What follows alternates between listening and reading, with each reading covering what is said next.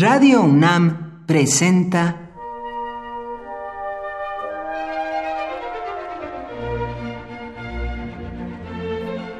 Cuaderno de los Espíritus y de las Pinturas por Otto Cázares.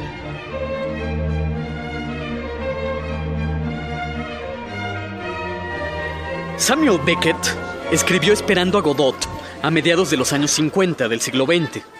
En su obra teatral, Esperando a Godot, Beckett muestra la espera humana.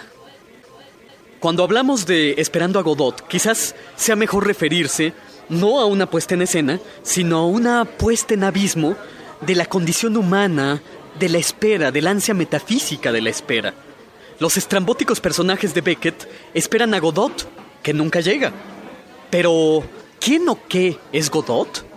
Godot es un dios extraño, es un extranjero, es un pasajero.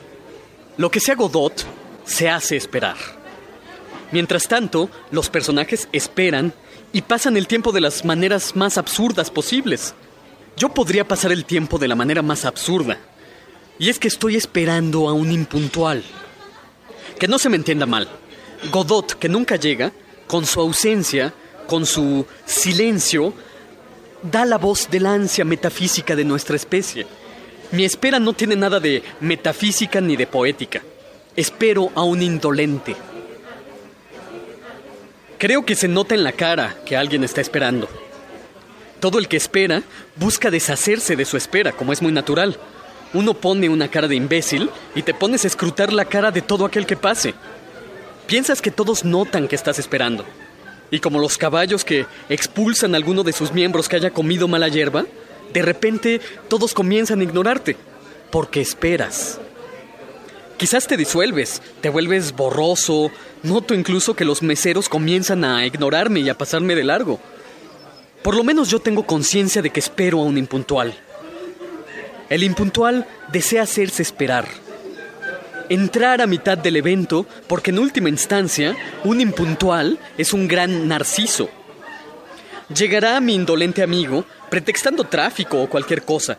Se disculpará, actuará que está penado, pero yo no voy a creerle nada. Es más, pienso que solo apurará el paso al doblar la esquina. Esta imprudencia mayor, que es la impuntualidad, lastima amistades y es propia de indolentes. Pero esta imprudencia inaugura el espacio de la duda y del autoconocimiento. ¿Cuánto más estoy dispuesto a esperar? Por hoy, Otto Cázares cierra el cuaderno de los espíritus y de las pinturas.